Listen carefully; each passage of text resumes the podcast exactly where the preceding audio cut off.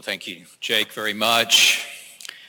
As I've shared with you before, it is the preacher's prerogative to change his mind a bit since the bulletin went to print earlier this week.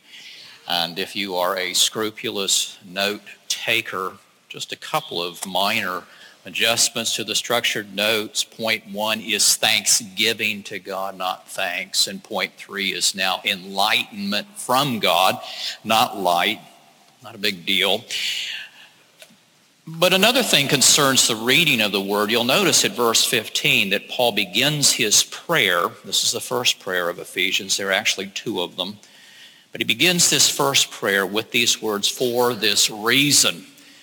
And those words, for this reason, refer back to the various blessings of our salvation in Christ, which Paul enumerated earlier in verses 3 through 14 and praised God for. And so as we get into this prayer, I'm going to read verses 3 through 14 once again because it's a very important insight that we see that it is praise and praise for God's sovereign blessings of salvation that leads us to pray in a proper spirit to our Heavenly Father through the mediation of the Son and the Holy Spirit. So I want us to see that, so I'm going to read verses 3 through 14 once again. They're not in your bulletin. You can turn to your smartphone or your Bible and follow along. And then I will only read as far as the beginning of verse 18 because we're just going to get into verse 18 barely, and then we will finish up this prayer next week. But hear now the word of the Lord, beginning in verse 3. Blessed be the God and Father of our Lord Jesus Christ, who has blessed us in Christ with every spiritual blessing in the heavenly places, even as he chose us in him before the foundation of the world, that we should be holy and blameless before him. In love, he predestined us for adoption through Jesus Christ according to the purpose of his will, to the praise of his glorious grace with which he has blessed us in the beloved. In him we have redemption through his blood, the forgiveness of our trespasses according to the riches of his grace, which he lavished upon us in all wisdom and insight, making known to us the mystery of his will according to the purpose which he set forth in Christ as a plan for the fullness of time to unite all things in him things in heaven and things on earth. In him we have obtained an inheritance, having been predestined according to the purpose of him who works all things according to the counsel of his will, so that we who were the first to hope in Christ might be to the praise of his glory. In him you also, when you heard the word of truth, the gospel of your salvation, and believed in him, we're sealed with the promised Holy Spirit who is the guarantee of our inheritance until we acquire possession of it to the praise of his glory. And these praises in these verses then lead Paul to pray for the Ephesians. And he says in verse 15, for this reason, because I have heard of your faith in the Lord Jesus Christ and your love toward all the saints, I do not cease to give thanks for you, remembering you in my prayers that the God of our Lord Jesus Christ, the Father of glory, may give you a spirit of wisdom and of revelation in the knowledge of him, having the eyes of your hearts enlightened, that you may know what is the hope to which he has called you. Brothers and sisters, this is the holy word of God. Let us pray. Almighty Father, you have given us your most holy word for teaching and for reproof, for correction and for training in righteousness that we might be equipped for every good work. We ask that you would pour out your spirit now, the spirit of wisdom and of revelation, that we may hear and understand and receive your word with true faith and obedience to the glory of your grace to us and our Savior. And it is in his name that we pray this morning. Amen. A couple I read about living in Brazil opened their house to many of the needy street children living there. These children are often orphans. They don't have homes. They have not really love, known the, the love of a parent in their lives. They have not loved, known the, the care of other human beings. It was a wonderful ministry. And as this couple was visiting a particular city in Brazil on business and they were walking down the sidewalk, they saw a little boy huddled up in a blanket. And there was something strangely familiar about this boy, so in curiosity, they drew near and they recognized him as a boy who had lived in their home and known their love and experienced their care and then inexplicably had simply disappeared one day. Well, they were reunited with great joy and they embraced this boy and they asked, why did you leave? And with complete truthfulness, the boy said, I didn't think you wanted me to stay.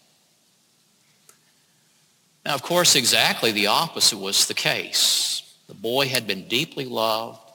He had been tenderly cared for.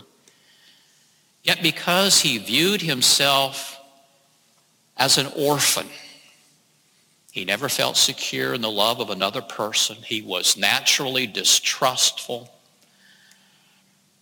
He could not believe that he was wanted, that he was loved, that he was cherished. So he left those who loved him to beg as an orphan on the streets.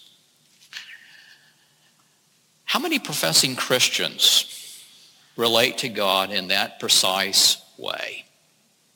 As orphans rather than as sons.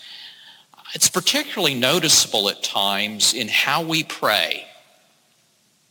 We can pray like orphans, just anxiously begging for God's provision in our hearts. We are deeply distrustful of him.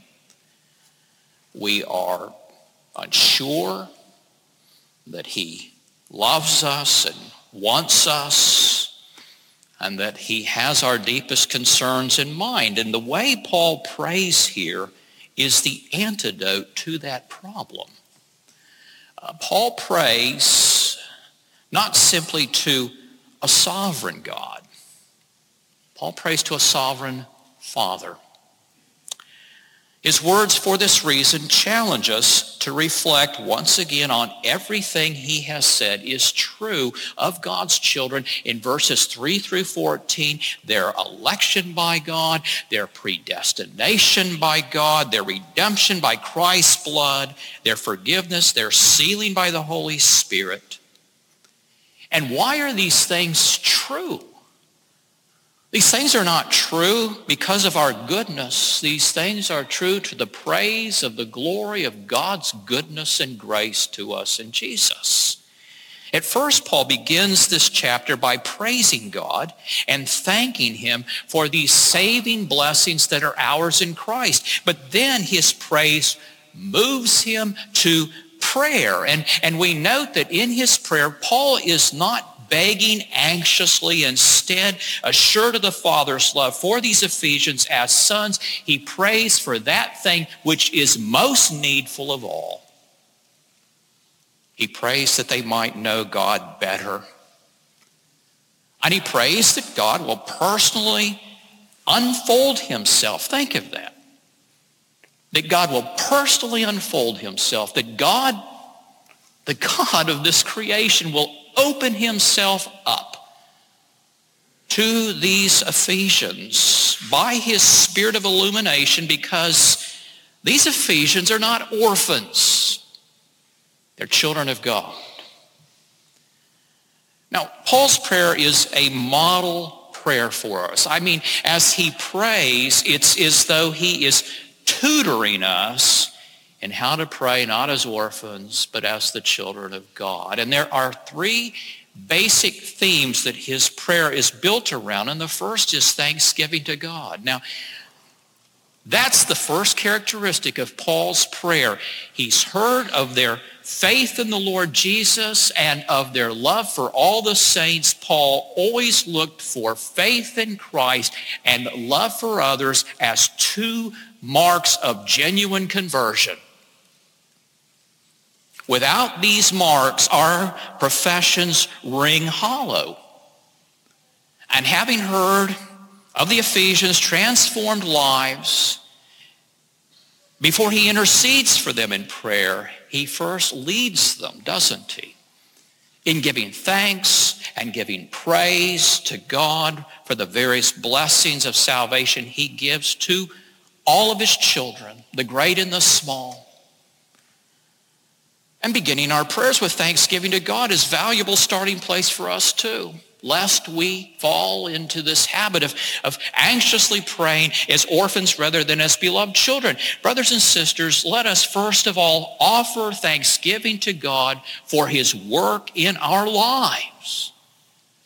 For his work in our lives. You see, that's the starting place. Paul starts by giving thanks to God for his sovereign work of grace in the Ephesians' lives their faith in Christ, their love for others, that is the fruit, he says, of their election by God to be holy and blameless before him. It's the fruit of their predestination by God to adoption as his beloved children. It is the fruit of their redemption from sin's reign and God's judgment by Christ's precious blood. It is the fruit of their sealing by the indwelling Holy Spirit, whom God gives as a guarantee and a down payment that this good work of salvation he has begun in all who believe is one he can be safely relied upon to complete and finish at the day of our Lord's return. Now, wouldn't it be helpful if from time to time we prefaced our prayers with thanksgiving to God that these blessings of salvation in verses 3 through 4, true of the Ephesian believers, are also true of us? I mean, there is hardly anything we can imagine, I think, that is more calculated to, to, to give us peace and hope and confidence and courage thanking God as a practice that we are the recipients of his sovereign, indomitable, triumphant, saving love in Christ. Oh, friends, we are chosen. We are predestined. We are redeemed. We are forgiven. We are sealed. All to the glory of his grace. Years ago, when visiting my parents, Valerie and I would take our children at some point for a walk at a nearby nature trail. You know, it was kind of an opportunity for the young kiddos to burn off a little bit of steam. And at one point on that trail, we would cross this little hanging bridge that hung perhaps two feet off the surface of a small pond. And as you walked on that bridge, it would swing back and forth from side to side. And one of our children, unsure that it was securely anchored, would literally crawl across that bridge on all fours as others confidently walked past. But doesn't that anxiety characterize many who come to God in prayer, unsure that they are anchored securely in his eternal saving love for them in Christ?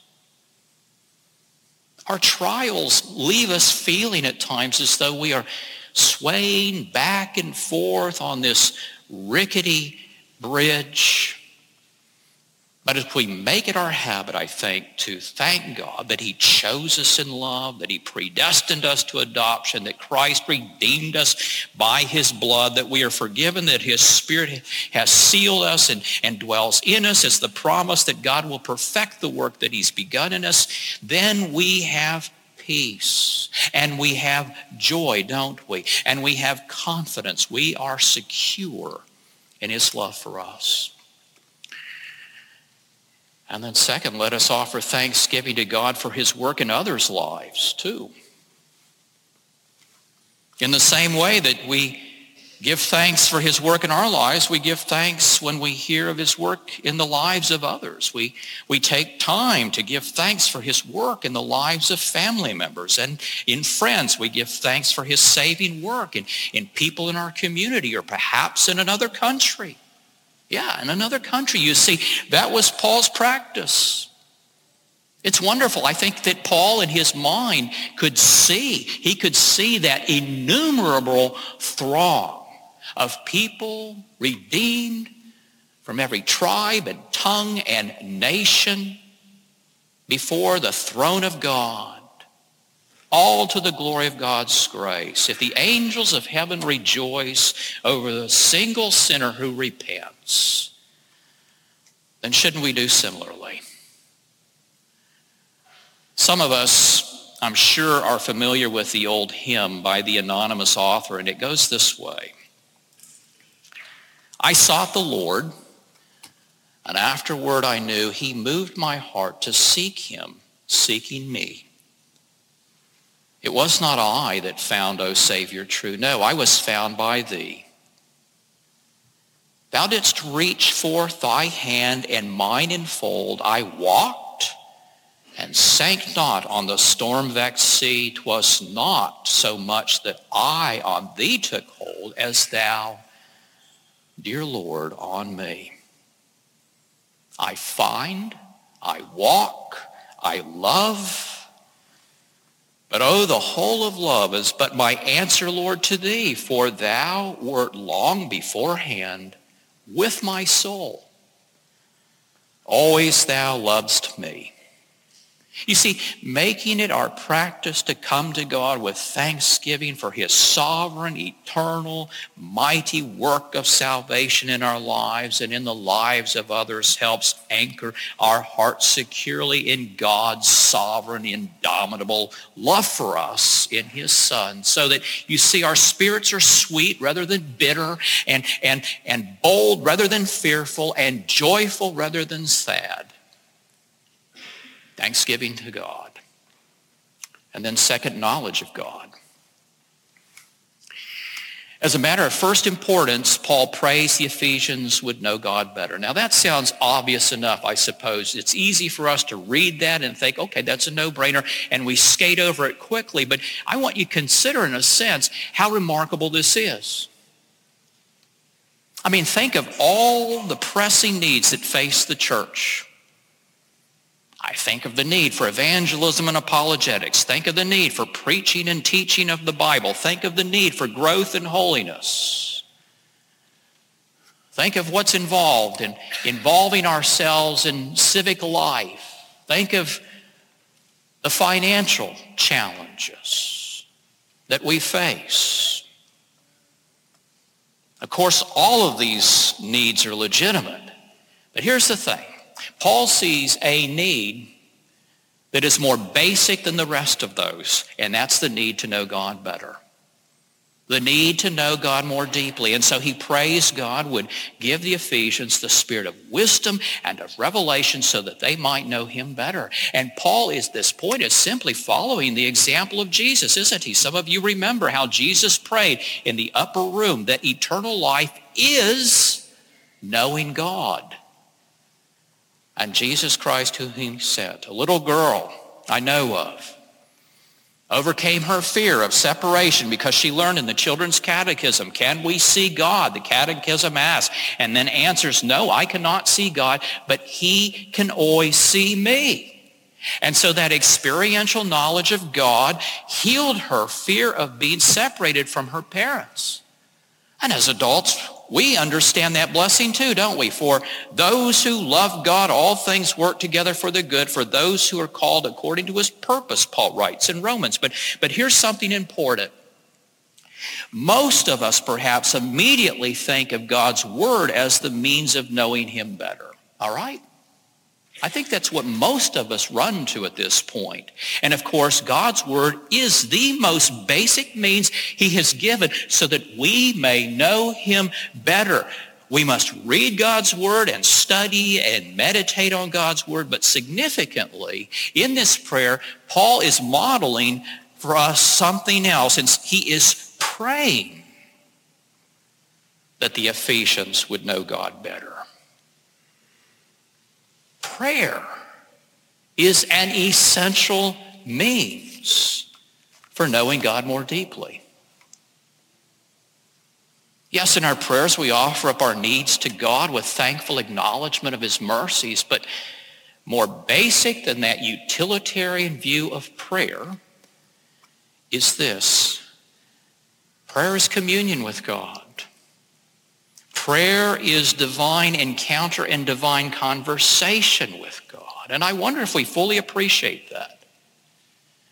In prayer, our Heavenly Father invites us to enter in through the curtain into his presence in the heavenly realms in the name of our Savior. And when we think of prayer in that way, we realize what an immense privilege it, prayer is for the Christian.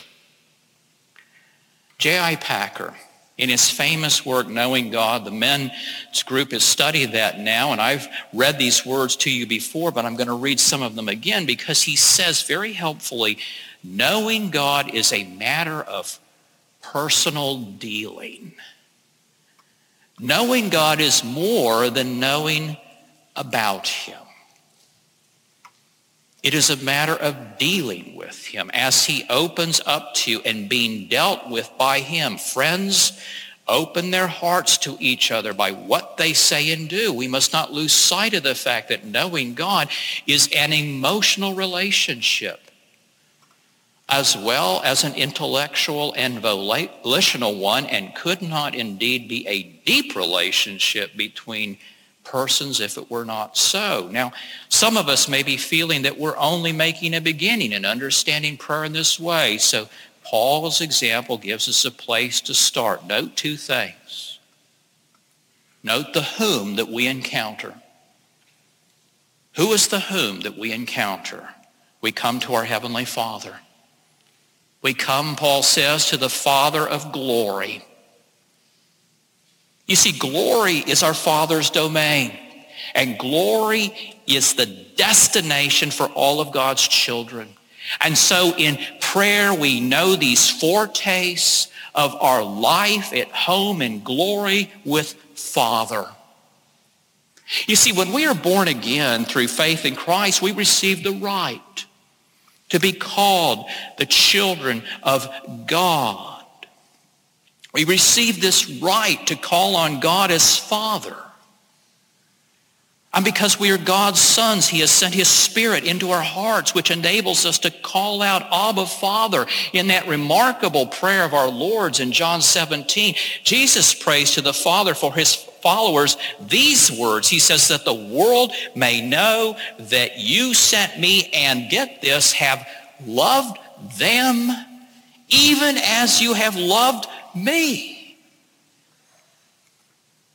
To be God's adopted child through faith alone in Jesus means that God loves us as if we had done all that Jesus has done.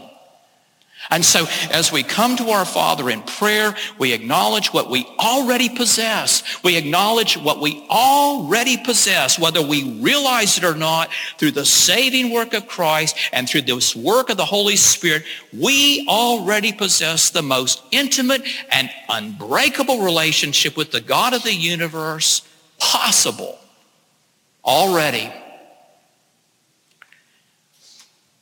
And there's a second aspect to Paul's prayer, and it concerns the how we encounter. We come through our Savior Jesus. Paul prays to God of our Lord Jesus Christ. The privilege of communing with the Father has been won for us through Christ's work as Savior. You remember that moment, that incredible moment when Jesus, having now offered himself fully for our sins on the cross, climactically what? Yields his spirit up to the Father with a loud cry, and that great curtain in the temple is torn in two from top to bottom. It's as if the Father stooped down from heaven and he tore that curtain in two as a testimony that confident access to him in glory is granted to all. The great and the small who come to him simply in the name of Jesus. Oh, my friends, may, may God help us to make it our purpose in our prayers to commune and to converse with our Father in the name of the Savior so that we may know God better. Because you see, knowing God better is our privilege, but it's also our destiny as his children.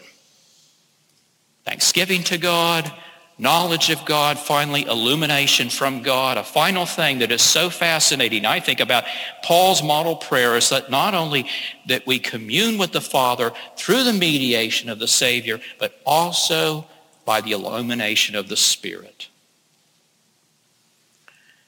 Paul prays that the God of our Lord Jesus Christ, the Father of glory, may give you the spirit of wisdom and of revelation in the knowledge of him. On the one hand, we speak of the Holy Spirit's inspiring the authors of sacred scripture. The Bible is the God-breathed out word because, as Peter said, men spoke from God as they were carried along by the Holy Spirit. And yet, and yet, and we need to be careful in saying this, but there is also this sense in which, as Paul says here, the revelation process does not cease with the inspiration of the Word of God. What do we mean?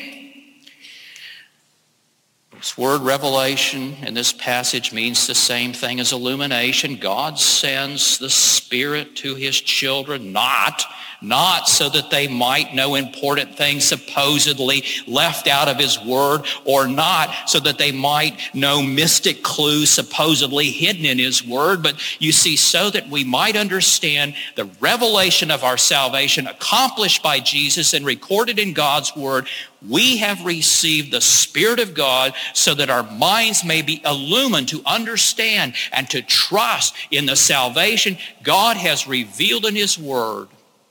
The illumination of the Spirit and the Word of God must go together. Now, dare we believe that as we take up our Bibles and come to the Father in the name of the Savior and by the light of the Spirit that he will personally open himself up to us, disclose himself personally to us, personally deal with us. Yes, that is our great privilege. In our prayers, we have this divine encounter and conversation with God. Some of us remember years ago uh, the Walt Disney movie, National Treasure. And in that movie, Dr. Benjamin Franklin Gates and his fellow treasure seekers discover a treasure of almost unimaginable worth in New York City, of all places. Uh, supposedly, the treasure was acquired by conquering kings over a period of thousands of years. Then that treasure was discovered by a special order of Templar knights in Jerusalem about a thousand years ago. And lo and behold, this great treasure was brought to New York City during the American Revolution and stored in this immense chamber underneath Trinity Church at the corner of Wall Street and Broadway. Now, it's terrible history, I realize. But it's very entertaining. And Gates and his friends walk into this dark, cavernous chamber where they are unable to see anything of significance until that chamber is illumined by a great light. At which point they behold glorious riches almost beyond imagination has the Spirit of God illumined your mind and illumined your heart to see the riches of knowing God as his gift through faith in Christ. those who have yet to believe in Christ, I'm speaking to those who have yet to believe in Christ. Those who have yet to believe in Christ need the light of God's Spirit so that they may receive the wealth of knowing God. Paul's prayer presses this issue on our hearts, doesn't it? I mean, there are many people who believe in God and they are fine people, but they do not know him personally. This matter of dealing with God and being dealt with by him is foreign to them. and there are many people who respect Jesus, but they remain separated from God. And they are in danger of his eternal judgment because they have not received his gift of salvation. Now, what's necessary in either case? That God would mercifully send the light of his spirit into our otherwise sin-darkened minds so that we might see and we might receive these treasures of knowing him by faith in Christ. Because of his love for the undeserving, God sent Jesus, his son, into this world to die in the place of sinners, to bear the wrath and judgment of God in our place, to shed his precious blood as a payment for the sins of his chosen ones and has God sent the light of his spirit to illumine your mind to understand this good news is for you? Or my friend, do you still live in self-imposed spiritual darkness, foolishly resisting God, putting off the love of the Father, living as an orphan in this world? Oh, my friend, if you have not done so by the illuminating grace of the Spirit, trust in the blood of Jesus. Trust in his blood shed for sinners. This blood that gives everyone the right that trusts in it to be called a child of God. And by the blessing of his Spirit in you, enjoy communion with your Father and learn to serve him with gladness. You see, don't neglect this wonderful treasure of communion with God as his beloved child, but also those who have believed in Jesus also need the light of God's Spirit so that they might enjoy the wealth of knowing God better. I mean, how many of God's children live in self-imposed spiritual poverty? They are sons of the king, yet they relate to God as poor orphans. Do you want to know your glorious God better? Then take time to commune with him in prayer. Prayer is one of the most basic means God uses to illumine our minds and our hearts in a deeper knowledge of him. Child of God, don't waste your life. Don't settle for anything less than knowing God better than you do now. Remember, child of God, the Father chose you in love to possess this treasure of knowing him. And remember, the Son redeemed you from sin by his blood to possess this treasure of knowing him. And remember that the Spirit illumines you to possess this treasure of knowing God. You see, one day we shall possess fully this treasure of knowing God in glory. So in the meantime, let us enjoy foretastes of that treasure here. It's our privilege to. We are not orphans. We are children of the living God. Praise be to God for his grace to us and our Savior. Let us pray. Oh, Almighty God, this prayer of the Apostle Paul's really touches on this, this need that we have, not simply to know more about you, but to know you in this deeply personal way. And we thank you, Father, that in the case of all of us who trust in Jesus, we see here that You chose us in love. You've predestined us. You've redeemed us. You've forgiven us. You've sealed us with your Spirit precisely for this privilege of knowing you better. And Father, I would pray for any here, any here in this sanctuary right now, any who might be watching this service, streaming it. I pray for any who do not know you. Oh, Father, may these riches of knowing you be theirs today. Send your spirit to weak, to awaken those who are sleeping in darkness and under the power of sin. Oh, Holy Spirit, give them new hearts. Raise them to new life. Give them faith in Jesus now so that they might know this wonder of communing with you in love. This blessing of no longer being an orphan in this world, but instead being a child of God. We ask these things in the name of Jesus, our Savior.